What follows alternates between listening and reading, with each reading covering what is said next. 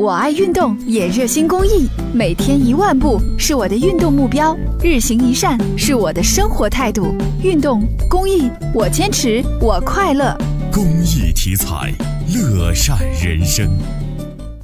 说起自己买的这辆斯柯达轿车，秦先生是一肚子的委屈。小人员他说是最晚是一个月。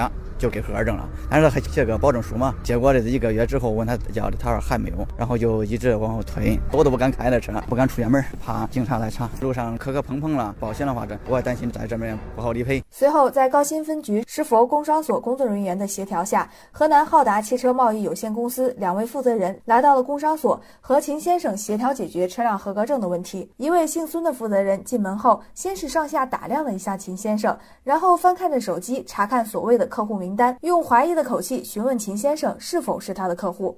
找啥呀？秦佩雷，秦培仁不是你啊？前两天我记得秦培仁给我打过电话，说过这事吗？啊，说过说啊，咱还不放心吗？跑不了，不能给你放养。这位孙姓负责人的态度让记者有些摸不着头脑。原本有错的一方态度却这么强硬，原本利益受到侵害的消费者却成了被责问的对象。当记者问起经销商为何迟迟不给秦先生车辆合格证时，该负责人却显得十分不耐烦。现在这种事是普遍问题，汽车行业都是这样的问题。那你们公司是咋回事啊？你是来解决客户问题还是刨根问底？其他的我也不太清楚。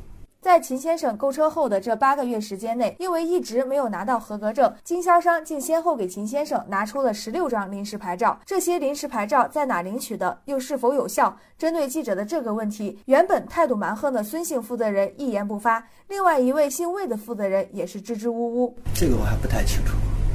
我们建议就这种车了，因为我们没给合格证嘛，尽量先放一放，等到上了牌之后再开。在记者一再追问和工商部门的调和下，最终这两位负责人表示，公司的这种行为确实做的不对，给消费者带来了麻烦和困扰，并当场向秦先生承诺：三月底十五天时间把你的合格证你拿下来，你看行不行？现在既然说这话，我再相信这最后一次，不管是我个人也好，还是对整个销售群体也好，作为这么大一个公司，以后咱们能够诚信一点。